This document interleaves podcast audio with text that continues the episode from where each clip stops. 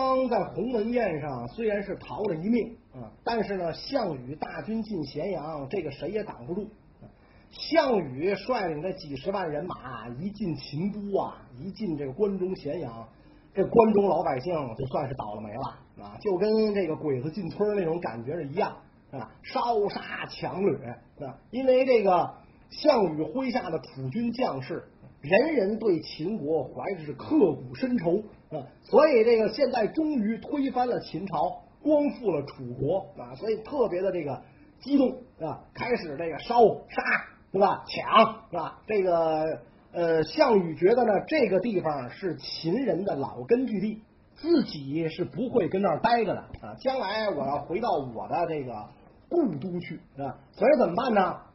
这些宫殿啥的留着也没用啊，一把大火啊烧了算了啊。所以这个这个阿房宫才有“楚人一句可怜焦土”是吧？当然有人说这阿房宫根本就没建成啊，是这个一个烂尾工程。甭管建成了没建成，整个咸阳城几乎就被烧为了白地，到处浓烟滚滚，烈焰冲天，是吧？刘邦在军中都能看到，那这咸阳城被烧，是吧？然后这个呃，这个项羽在这个咸阳啊大肆的这个践踏一番之后，忽然间想起来，老仇人秦王子婴还在刘邦军中，是吧？所以就派人来要子婴啊，跟刘邦要啊，把那个。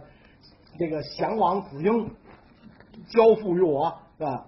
刘邦这个时候哪敢说半个不字啊？啊，就派人要去把这个子婴啊交给项羽啊。你想啊，这子婴明白自己一去会是个什么下场，是吧？所以这个跪在地上伏地痛哭，抱着这个刘邦的腿，刘哥，你千万要拉兄弟一把，不能把我交给项羽，交给项羽我命就没了。刘邦说：“这个时候我自己都顾不上了，我哪还能有功夫保护你呀？我罩不住你呀，兄弟，对吧？我知道我对不起你。明年的今日就是你的忌辰，我会到你坟上多烧纸的，你就放心的去吧。啊，子婴一看事已至此，也没辙了，自己好歹当过四十六天秦王，是吧？就去吧。啊，来到项羽营中，啊，几句话没说完，就让项羽砍了脑袋。可怜的子婴啊，是吧？只当了四十六天秦王。”一辈子就干了一件事，就是归顺刘邦啊，亲手埋葬了秦王朝，这然后就掉了脑袋了啊。所以项羽在这个咸阳啊，杀了子婴，焚毁了秦国的宫殿，捞够了金银财宝啊。刘邦封的府库都被他打开，金银财宝全部弄完，大大肆的这个折腾一番之后，项羽心满意足了啊，开始犒赏有功将士啊。这个按照当年这个。呃，跟怀王的约定，先入关中者为王啊。但是呢，这个项羽呢不想这么干，又表面上呢要请示一下老领导啊，就派人去问这个这个怀王啊，说您看这个大军灭秦啊，天下诸侯都以羽为首功，我是首功，那您看这个先入关中为王这事儿还按原来的约定做吗？啊，项羽这话就问的是，说是疑问，实际上是这个下命令的口气啊。那这事儿就一风吹拉倒就算了吧，啊，没想到怀王骨气也很硬，是吧？按照这个按照道理讲，怀王这个时候应该明白自己的处境啊。你真的是孤家寡人一个，不要得罪项羽。你一放羊官出身，这个时候能有今天，都是人项氏家族的这个拥戴你嘛啊。这是怀王骨气也很硬。不甘心做项羽的傀傀儡啊，居然给批了个如约，就是啊，刘邦先进的，让他这个做关中王，是不是啊？项羽勃然大怒，啊，好你个放羊娃呀，啊，真不识抬举啊，真拿自个儿当大王是吧？所以项羽说这样吧，啊，秦已经被灭了，您再做王委屈您了啊，尊您为帝啊，而且呢，给给上这个尊号是义帝。仁义的义是吧？为什么要尊这个怀王为义帝？是吧？你当了帝，我才好称王，对吧？所以，哎，尊你为义帝，您就一边义着去，别的别的事儿啊，您甭管了，是吧？您做了义帝，是天子了，是吧？那您得有个封地儿啊，您在这个彭城这地方待着就不合适，得有个封地。那么古者帝王必居千里之地，您怎么着得有个千里的地儿？而这个地方呢，最好在大江大河的上游。这样得了，郴州这个地方不错，啊，您干脆就去那儿了啊！一看这个地方在哪儿呢？在今天湖南省境内，长江上游，是吧？长江上游，项羽说那儿啊，生态环境出奇的好，是吧？这个树木茂密，这个这个河流奔腾，是吧？每天晚上满天星斗，是吧？是看不见人，生态环境当然好了。蛮荒烟瘴、未开发之地，是吧？你就跟今天非洲似的，是吧？到处跑着长脖鹿、狮子大象，是吧？这生态环境是好，没人，所以等于是把这个义帝怀王给流放了，啊，流放到那儿去了，是吧？所以怀王这一被打发，项羽就开始执掌分封大权，啊，项羽一共封了十八路诸侯为王，他自己自称西楚霸王，啊，楚霸王。领有这个原来的魏国和楚国九个郡之地，定都彭城啊。然后刘邦封为汉王啊，占有八郡、蜀郡和汉中的一部分啊。不是先入关中为王吗？是吧？谋士范增跟他讲啊，巴蜀也算关中啊啊，算这个大关中的范围。对吧？秦国不就是因为占了巴蜀，有了这个这个呃那那充足的粮粮食和兵源，才能够并吞天下嘛？所以让刘邦到那地方去。但是巴蜀那个地儿当时就属于那种鸟鸟鸟不拉屎、鸡不下蛋的地方啊，就是非常的远，跟中原李白时代都蜀道难，难于上青天。你想那个时代那巴蜀得什么样？把它封到那儿，占有汉中的一部分啊。然后这十八个王一封，就变成了什么概念呢？秦始皇好不容易灭六国，完成了国家统一，是吧？他项羽这一搞分封，划天下为十八路诸侯，那等于就回到了，不但是回到秦始皇统一以前，基本上回到战国初年了啊！多天下又都是这个诸侯国，所以这等于是开了历史的倒车啊！这个分封这么一搞，那十八路诸侯一封，啊，有高兴的，有不高兴的啊！六国的这些个。旧王族肯定不高兴，是吧？因为自己的这个疆域比原来小了，但是没办法，是吧？因为这个这个楚霸王势大，惹不起。最不高兴的就属刘邦了，是吧？凭什么呀？啊，按照跟这个这个怀王的约定，先入关中者为王，是吧？这个地儿应该是我先打下来的，啊，这关中是我先打来，理所应当我做大王。凭什么你们把这个地儿给占了不说？然后让我去那么偏远的地方，这不等于把我流放了吗？啊，所以刘邦很不满，刘邦手下的这帮人也非常不满，是吧？一个个摩拳擦掌啊，要跟这个项羽决一死战，拼了啊！咱跟那个这个项羽拼了啊！咱干死他，干死他算啊！这个时候啊，这个萧何站出来拦大家，哎，且慢且慢啊，哥儿几个别冲动啊！咱就是去了巴蜀那旮瘩啊，咱也比死了强。夹着尾巴做人也还是人啊，留得青山在，不怕没柴烧。但分咱有口气儿啊，咱就有可能这个这个这个将来吞并关中，东征天下。如果这个时候跟项羽拼，结果就一个啊，咱们爷们儿跟这儿全完蛋啊。所以啊，不能拼。得这个这个这个，哎，忍得忍啊，忍得这个这个苦中苦，方为人上人啊。刘邦一听，觉得萧何说的对啊，啊，就跟大家伙说，听萧何的吧，就这样吧啊。项羽分封完了诸侯啊，这个自己也要归国啊，这各路诸侯都要归国啊，回到自己的封国去啊，回到各自的都城去。项羽呢，把自己的都城仍然定在了彭城啊，就是江苏徐州，那仍然定在这儿，准备东归彭城。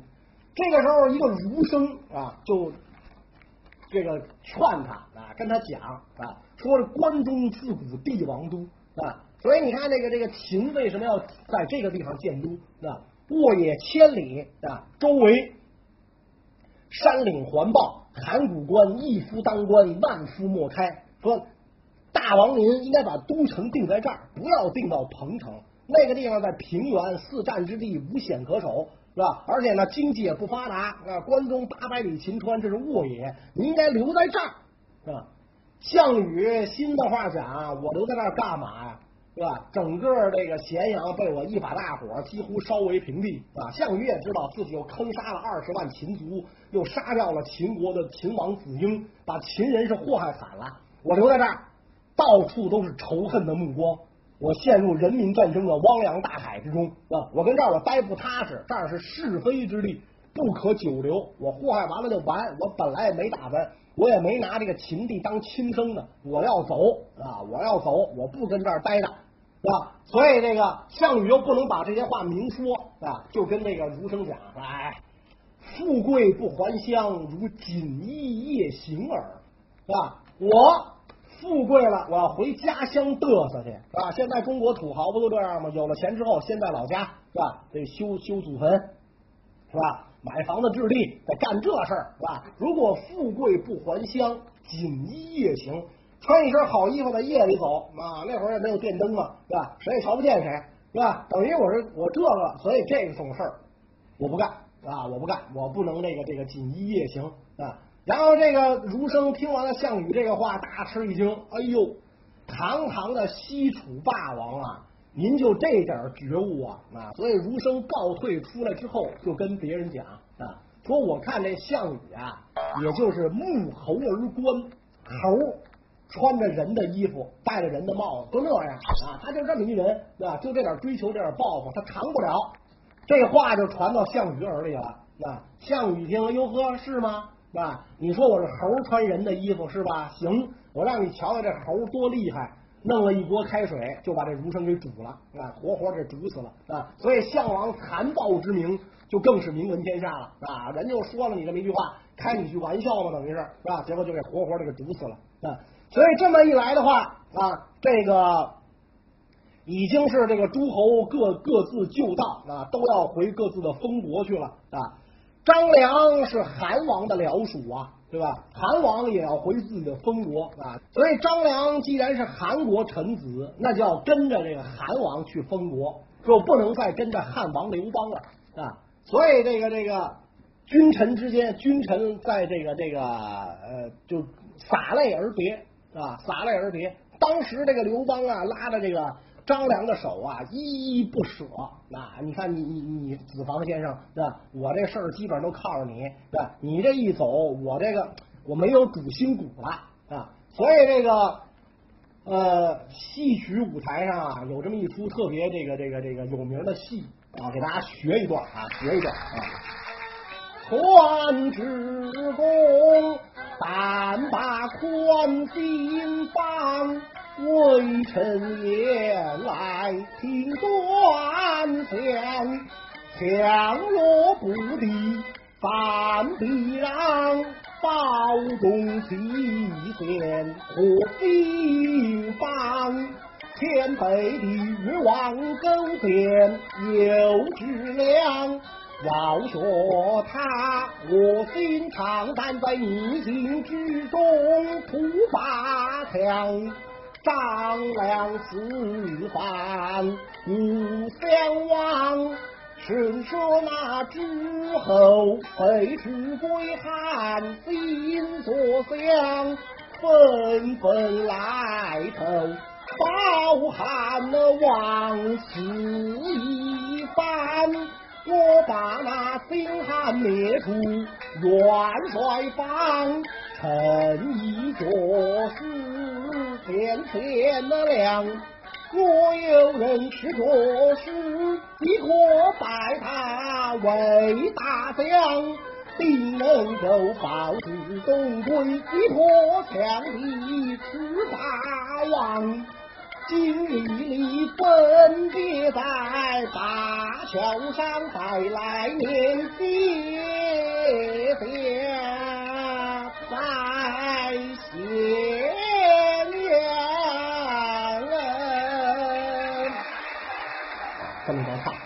就是讲这个呃，刘邦跟这个张良告别的时候啊，张良给他给他教了他一段话啊，虽然是戏词儿啊。但是呢，这个说的这个事儿啊，基本上跟这个跟这个这个实际的这个历史上的内容差不多，是吧？因为正好是就是他这东西都不是平白无故胡编的啊。张良劝这个刘邦啊，说你呢不要着急啊，以待时机，学越王勾践，卧薪尝胆。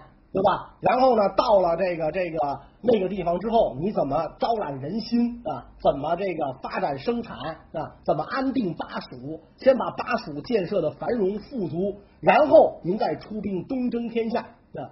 我虽然是韩王臣子，但是心永远在汉王您这边啊。我到了这个，我去了之后，我干两件大事啊。第一件事，我游说诸侯备楚归汉啊。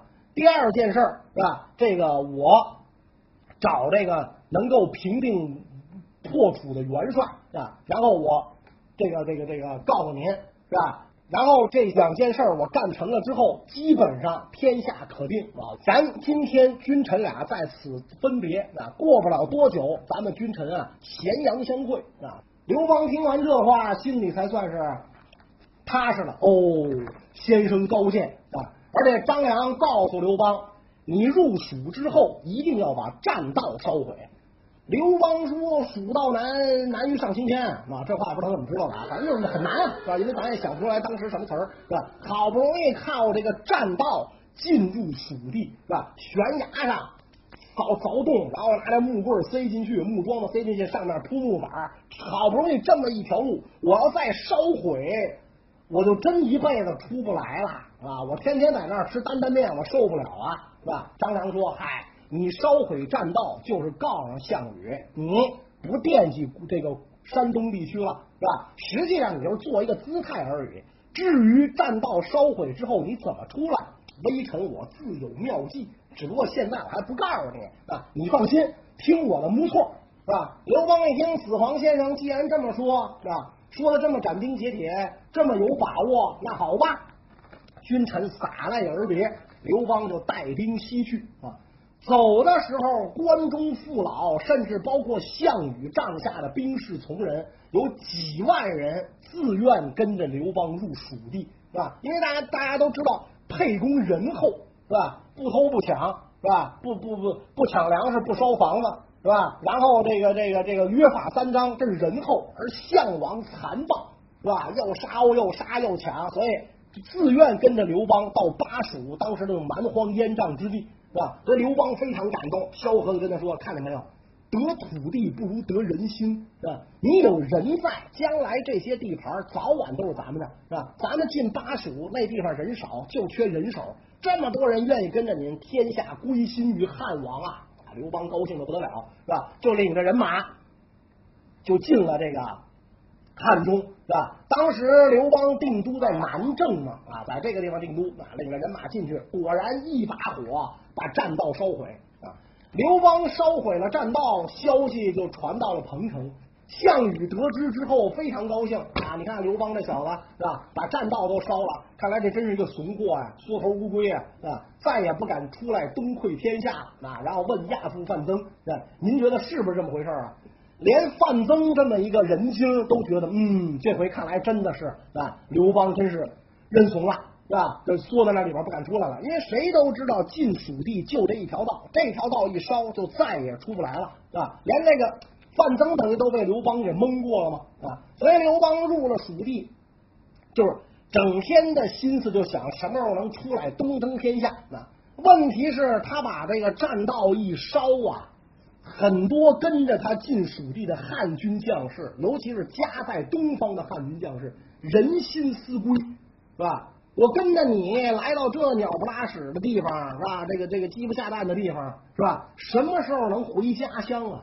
您现在把栈道都烧了，那证明您不打算回去了。我们可不行啊，是吧？父母妻儿、祖宗的这个这个这个庐墓都在东方啊，所以这个刘邦手下逃亡的人是日益增多啊。这个从兵士逃到军官逃，从军官逃到将军逃。忽然有一天，下边人来报。说丞相萧何逃了啊！萧何等于是刘邦的这个刘邦拜这萧萧何为国相嘛，是吧？汉朝的国相，是这汉汉国的国相。说丞相萧何都逃了，刘邦大吃一惊啊！连他都逃了，怎么混呢？这还萧何是真逃了吗？蜻蜓的听友们，想获得神秘礼物吗？请关注袁腾飞微信公众号，我在那里等着你们。